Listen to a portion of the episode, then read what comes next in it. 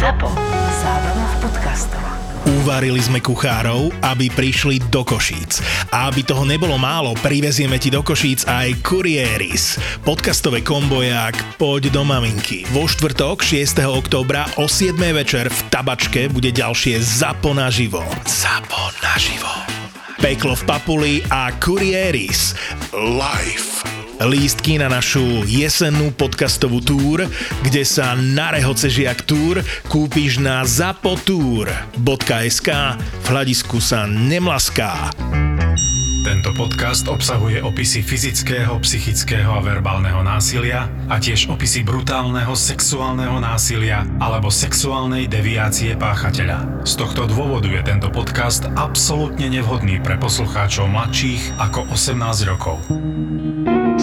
Mladá a vraj aj pekná matka 6-ročnej céry hľadá muža na vážne 28-ročná zozname čiernovláska pôvodom z Filipín by sa rada zoznámila s príjemným slobodným mužom, žena ktorý hľadá skutočnú hľadá vitálneho muža zo slnečného Cypru na vážnych vzťahoch. Ahoj, zaujal ma tvoj inzerát. Ak súhlasíš, rád sa s tebou stretnem. Sem ti to nenapíšem. Ale dúfam, že si dobre zajebeme a keď skončíme, tak ťa zabijem. Čo si ty myslíš o internetových zoznámkach ako sexuolog a najmä teda o takých, ktoré sú v podobe teda tých aplikácií, kde swipuješ a vyberáš si tak potenciálneho partnera? Človek, ktorý takýmto spôsobom hľadá partnera, či už na vážnejšie zoznámenie, alebo dokonca na trvalý, alebo dlhotrvajúci vzťah, alebo len takého náhodného partnera, že to sú ľudia seba neistí, ktorí nemajú dostatok odvahy na to, aby oslovili potenciálneho partnera. Predsa len hrozí tu také poníženie a podcenenie z odmietnutia. Takýto anonymný inzerátny spôsob nadviazania kontaktu, tam nehrozí nič práve kvôli tej anonymite. Ale v každom prípade a nakoniec aj v tých štatistikách vychádza, že nie všetky takto nadviazané alebo uzavreté vzťahy nemusia dobre skončiť a najmä väčšina z nich nekončí tak fatálne a katastroficky ako tento príbeh, respektíve príbehy, ktorými sa tu budeme zaoberať. To prostredie teda tých internetových zoznamiek, tá anonymita, ktorú môžu oni so sebou priniesť, myslíš si, že to môže byť zneužité? Všetko môže byť zneužité. –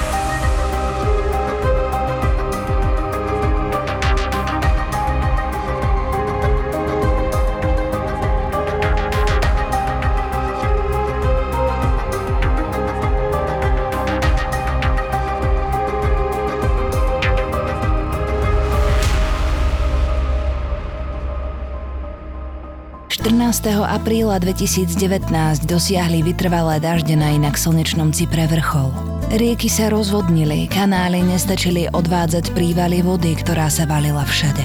Jazero Xiliatos, červené a totálne toxické po tom, čo ho kontaminovali chemikálie používané pri ťažbe piritu, zlata a striebra, sa začalo nebezpečne plniť a hrozilo, že sa vyleje. Z hlbokých opustených banských šácht v okolí mesta Micero sa začali vyplavovať staré nánosy. Jeden z nemeckých turistov, ktorý kľúčkoval medzi všetkým tým sajrajtom na požičanom bicykli smerom k jedovatému červenému jazeru, zrazu zastal pred balíkom, ktorý vyzeral ako ľudská postava, zabalená v látke. Privolaná polície jeho podozrenie potvrdila.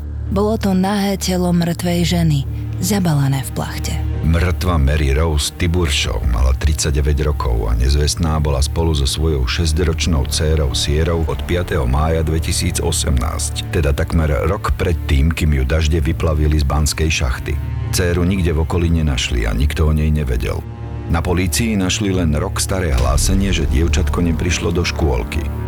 Posledné informácie o nezvestnej matke, malej Siery, mala jej spolubývajúca. Polícii povedala, že Mary Rose odišla na rande s nejakým mužom, ktorého spoznala na zoznamke Badu. Na rande odišla s cérkou.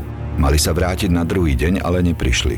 Preto spolu s učiteľkami zo škôlky nahlásila, že matka a jej dcéra sú nezvestné. Polícia urobila zbežné úkony, pozrela sa aj na internetový profil a zoznamku, kde našla akéhosi Orestisa, s ktorým si Mary Rose písala. Viac sa však randeniu sympatickej Filipínky nevenovali. Skutočné pátranie sa začalo až potom, keď dažde vyplavili telo. Prvým podozrivým bol takmer automaticky jej ex a prípad sa zdal byť jasný. Cyperská polícia sa ponáhľala uzavrieť ho čo najskôr. Keď u bývalého manžela otca malej Siery vykonali domovú prehliadku, našli u neho pas mŕtvej Mary Rose. O to viac sa zdal byť prípad jasný. Stopy vedúce k internetovej zoznamke polícia úplne ignorovala toto konanie policie bolo, nazvem ho veľmi škaredým slovom, ľafácké. To bolo niečo, čo si ani neviem predstaviť u civilizovaného policajta, že by odbil nezvestnosť. Toto, ako tá policia sa správala v tomto prípade, tak to je neodpustiteľné. Čím to je? Myslíš, že to je tým, že aj to, čo sa hovorí napríklad o ostrovanoch, že majú taký svoj pracovný režim, teda, že nie sú úplne najdôslednejší. A myslíš si, že to je kvôli tomu, alebo myslíš nie, si, že za tým nie, treba hľadať že, niečo priam iné? ostrovania. Myslím si, že tí kyperskí Gréci sa považujú za potomkov antických Grékov a majú taký určitý pocit nadra nadradenosti nad ostatnými ľuďmi. A notabene nad imigrantmi z Filipín. Oni ako keby sa delili, že na tých, čo prišli na ten ostrov za prácou, tak tí boli takí odsacovaní od tej gréckej populácie. Ja Mali iné podmienky. V, v, spomínam si na prípad kamarátka, mala frajera Kyperčana, ona hovorila, že on je neuveriteľne nadrapený a neuveriteľne podceňuje všetkých ostatných ľudí, lebo on je potomok antických Grékov. Takže myslíš, že to môže byť kultúrne niečo? Môže to byť tým, áno. 21. júla 2018 nahlásili nezvestnú Ariane Palana z Lozano. Rovnako ako Mary Rose sa nevrátila zo schôdzky, ktorú si dohodla s nápadníkom na stránke Badu. Aj tento raz sa nádejný partner predstavil ako Orestis. V tomto prípade mu polícia už venovala pozornosť a dokonca zistila, že pod prezývkou Orestis na zoznámke vystupuje Nikos Metaxas. Nikos bol však Cyperčan, navyše kapitán Národnej gardy, takže v podstate jeden z nich. A tak skôr ako začala, polícia vyšetrovanie týmto smerom zastavila. Uspokojila sa s predpokladom, že nezvestná žena prekročila grécko-turecké hranice, ktoré rozdeľujú Cyprus, aby si našla prácu v tureckej časti ostrova. Pár dní potom, čo dažde vyplavili telo Mary Rose, našli Arianu mŕtvu. Hypotéza, že odišla za prácou na sever do tureckej časti, padla. Bola v tej istej šachte ako Mary Rose. Až od tohoto druhého nálezu, rok po odfláknutom pátraní po nezvestných ženách, začala polícia opäť preverovať internetovú zoznamku a kapitána Národnej gardy Nikosa Metaxasa, ktorý mal pred dievčatami prezývku Orestis. Pri zatýkaní sa údajný Orestis pokúsil prehltnúť SIM kartu svojho telefónu. Ostražitá členka policajného týmu, ktorý ho zatýkal, mu v tom však dokázala včas zabrániť. Dáta na karte a v telefóne ho potom bez pochybností spojili so zavraždenými ženami. Začalo sa zdlhavé vypočúvanie. Nikos Metaxas sa však nudil, tieto zdlhavé rozhovory ho nesmierne otravovali. Preto si vypýtal papier a pero s tým, že to všetko radšej sám policajtom napíše. Desaťstranové priznanie priviedlo 25. apríla 2019 políciu k ďalšiemu telu. Ženu Asmitu Khatku Bistu hodil Orestis do nepoužívanej studne. Na Cyprus prišla z Nepálu. Keď ju zavraždil, mala len 30 rokov. Na rozdiel od ostatných, keď zmizla, nikto ju nenahlásil ako nezvestnú. U ekonomických migrantov sa to stáva často. Nikto sa o ich osud, či žijú alebo sa niekam stratili, nezaujíma. Cestujú za prácou a ostatní ich berú ako občanov druhej kategórie. Nahlásiť, že zrejme zmizli a či sa im niečo nestalo, sa nikto neobťažuje. Po zverejnení prípadu v médiách sa konečne osmelili aj iné ženy. Nahlasovali, že muža poznajú, že ich obťažoval, niektoré dokonca oznámili znásilnenie. K tomuto môžem povedať jedno. Špička ľadovca, ktorá vytrča z toho mora, je jeden neskutočný narcizmus a neskutočná hystéria. Ten človek sa predvádza a on má rád len jednu osobu na svete a to je on. A to, že dosiahne aj takýmto spôsobom slávu, pretože keď už ho začali vyšetrovať, tak mu bolo jasné, že už nevyviazne.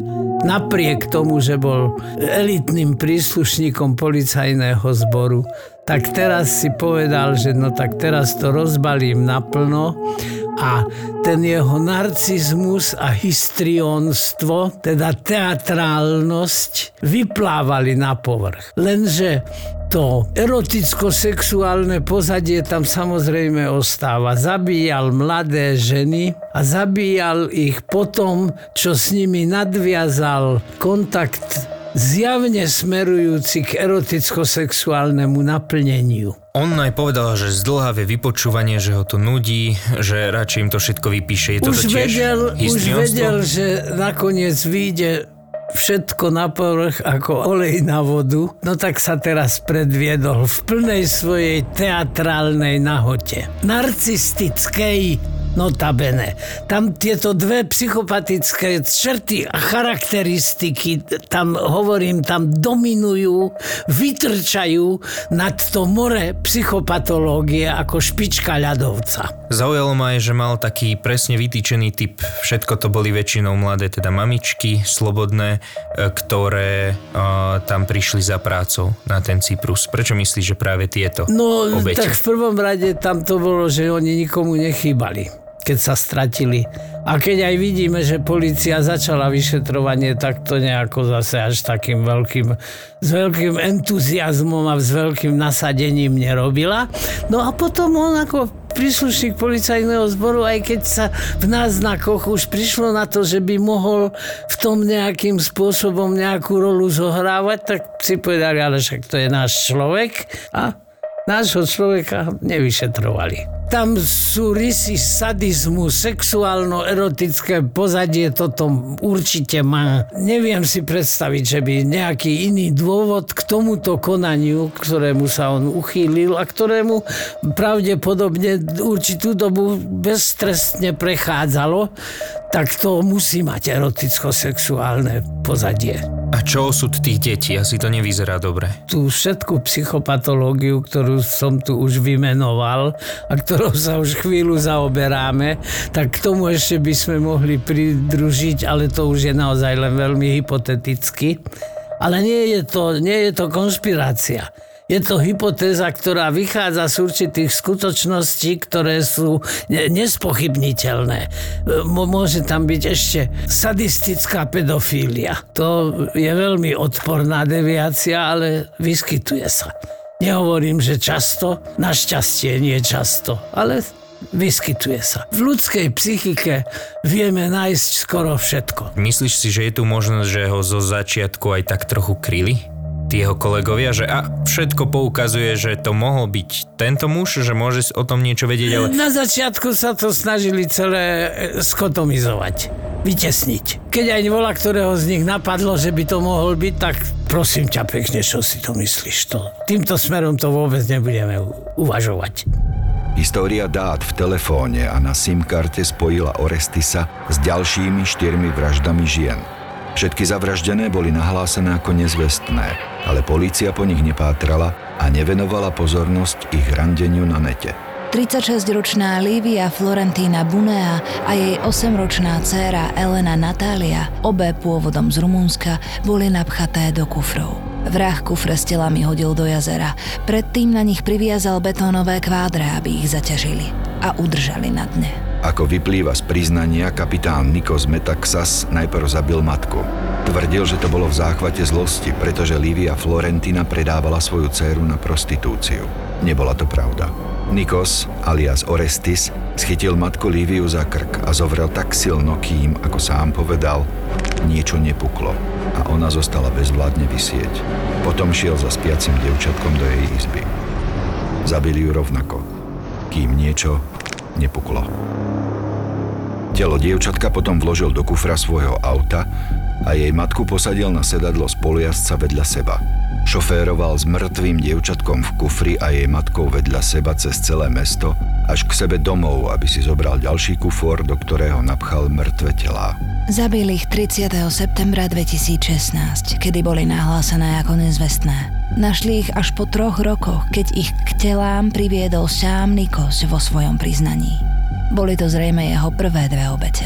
Ten e, výrok, škrtil som ich, kým niečo v úvodzovkách nepuklo, tam môže ísť o aký typ Áno, zranenia. jazilka. Keď dojde k prasknutiu tejto kosti, tak dojde k takému narušeniu miechy, ktoré je nezlučiteľné s ďalším životom. Tento typ vraždy, to je práve to, čo ti napovedá to sexuálne pozadie, že? Áno, škrtenie a správanie sa škrtenej obete vyvolávajú neovládnuté alebo nezvládnuté sexuálne vybudenie, sexuálne vzrušenie, ktoré ku svojmu zadosť učineniu dospeje práve usmrtením obete, ale práve ten akt škrtenia je pre páchateľa takto sexuálne, psychopatologicky vybaveného najvzrušujúcejšie. A myslíš si, že tieto isté emócie on zažíval pri tom, ako škrtil to malé dievčatko? Zrejme áno. Alebo tam je- Zrejme áno a preto aj ten pedofilný sadizmus, hovorím, táto hypotéza. Nesmieme ju odmietať, naopak skôr sa k nej prikláňame. A nemohlo tam ísť len o nejakú bežnú kryciu vraždu? Aby sa zbavil svetkyne nepohodlnej, potenciálnej? ale, no ale práve si vyberal také obete, ktoré mali cerky. Niektoré boli slobodné a dve mali dceru. To, že si vymyslel aj taký príbeh za tým, že teda zabili ju, pretože predávala svoju dceru na prostitúciu a potom vlastne aj tú dceru zabil. hystericko-narcistický, afektový explózia.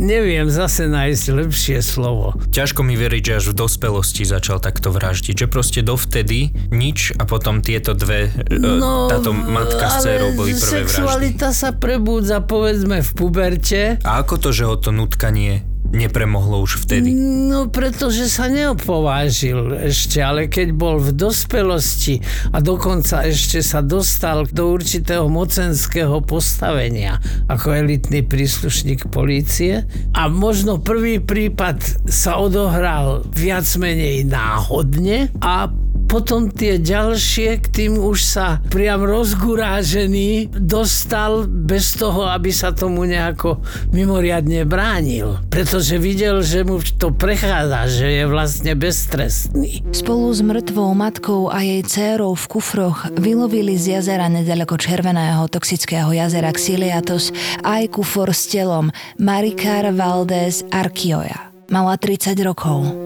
Bola pôvodom z Filipín a nezvestná bola od 13. decembra 2017. Policajti prehľadali aj jedovaté jazero Xiliatos. Toxická voda bránila tomu, aby do nej zostúpili potápači a preto používali hlavne sonar. Hĺbka tohto jedovatého jazera je na niektorých miestach až 6 metrov. Poslednou obeťou, ktorú polícia našla, bola 6-ročná Siera, dcéra prvej obete, ktorú vyplavili dažde z baníckej šachty. Dlho ju nemohli nájsť a tak ju stále považovali iba za nezvestnú. Tak ako jej matku, neušetril Orestis ani jej dceru. Zadusil ju. S ďalšou novou obeťou sa čoraz viac odkrývala osobnosť vraha. Nikos Metaxas alias Orestis bol po otcovi grécky Cyperčan, po matke Bulhar. 35-ročný kapitán Národnej gardy mal dve deti i manželku. S tou však nežil. Najčastejšie svoje obete uškrtil. Pri vražde Nepálčanky Asmity bol príčinou smrti úder do hlavy. O vražde 30-ročnej Filipínčanky Merikar Valdés povedal, že ju zahrdúsil pri súloži, pretože mu pripomenula Líviu, jeho prvú obeď. Vyhliadol si ju tiež na Facebooku. Bola to vdova, manžel jej zomrel nedávno. Bola ľahkou obeťou. Vraždu prvej objavenej obete Mary Rose a jej céry Sierry opísal takto. Vyzdvihol som ich 4. mája a odviezol domov. Dievčatko sme uložili spať. Potom som Mary Rose povedal, že mám peniaze a že si ju vezmem. To som predtým povedal aj Lívii. K Mary Rose som cítil to isté ako k Lívii. Myslel som si, že aj jej dceru zneužívajú zvrhlíci. Potom som ju vzal a uškrtil. Potom som uškrtil sieru, pričom som myslel na grécku genocídu z roku 1922. Toto priznanie prečítal Nikos Metaxas nahlas na súde. To je prejav toho histrionstva? Táto záverečná reč jej retorika a jej teatrálnosť svedčí o tom, čím sa tu zaoberáme od začiatku. Že gro psychopatológie tohto muža bolo teatrálne histrionstvo a narcizmus. Ten človek nemohol sa nepredvádzať a neprezentovať takým spôsobom, aby to vzbudilo všeobecnú pozornosť. Predpokladám, že zverejnenie jeho príbehu vzbudilo pozornosť na celom svete. O vražde Asmity z Nepálu povedal, že ho počas súlože opľula a toho rozúrilo. Opäť mu pripomenula Líviu a tak ju udrel do hlavy a zabil. Ako keby niečo mocenské bolo na tom jeho konaní. Áno, a opľuť niekoho to môže mať eroticko-sexuálnu symboliku alebo symboliku zneváženia a zhanobenia opľutej osoby. Zaujímavé. Tak ako v amygdale pod kôry mozgovom veľmi blízko seba sú afekty, emócie, lásky a nenávisti, tak symbolika opľutia, teda poškvrnenia svojimi slinami.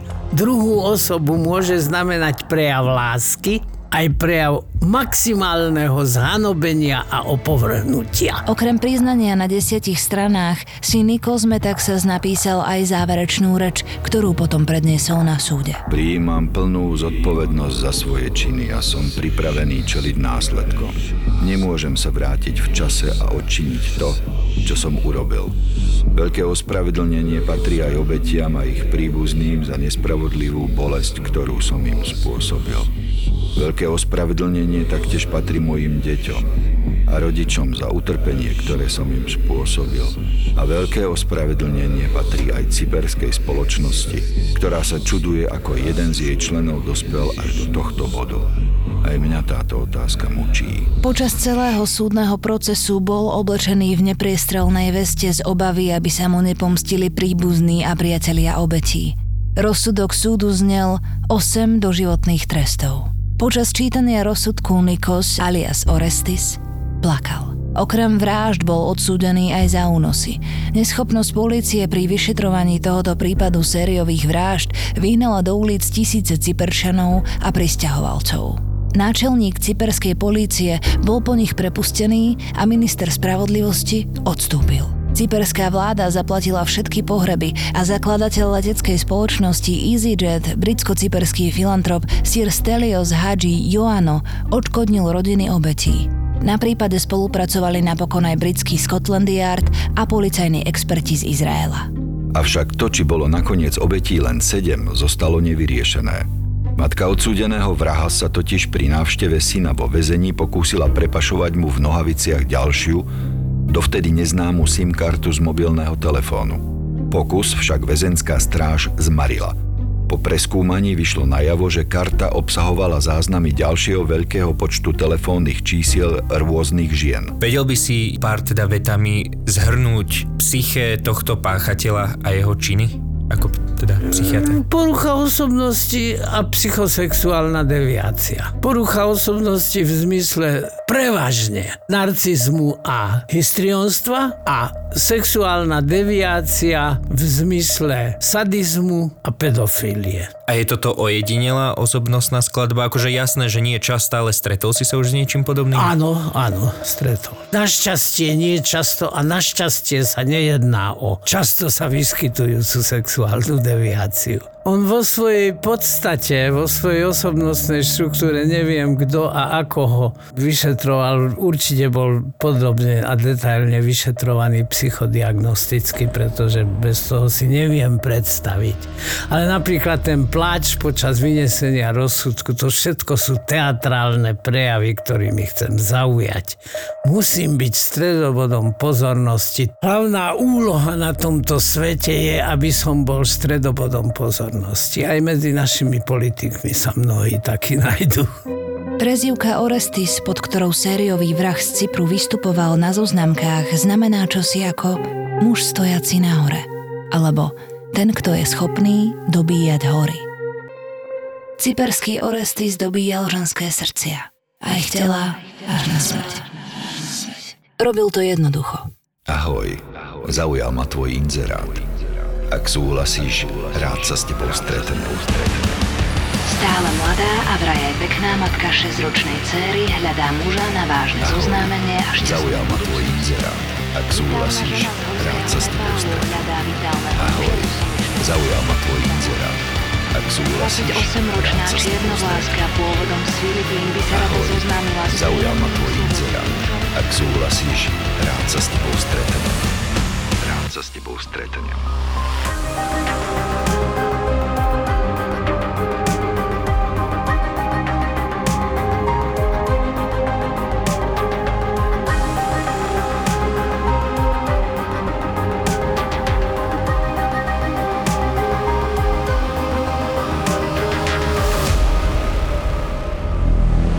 Na našom Mamaragane nájdete nový video obsah s názvom Úvod do forenznej psychiatrie.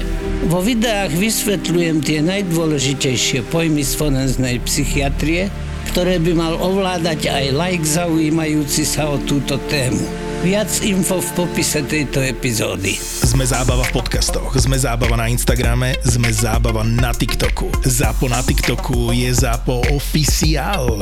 Daj oficiálne follow a sleduj najnovšie Reelska a TikToky by Zapo Official. Zapo Official.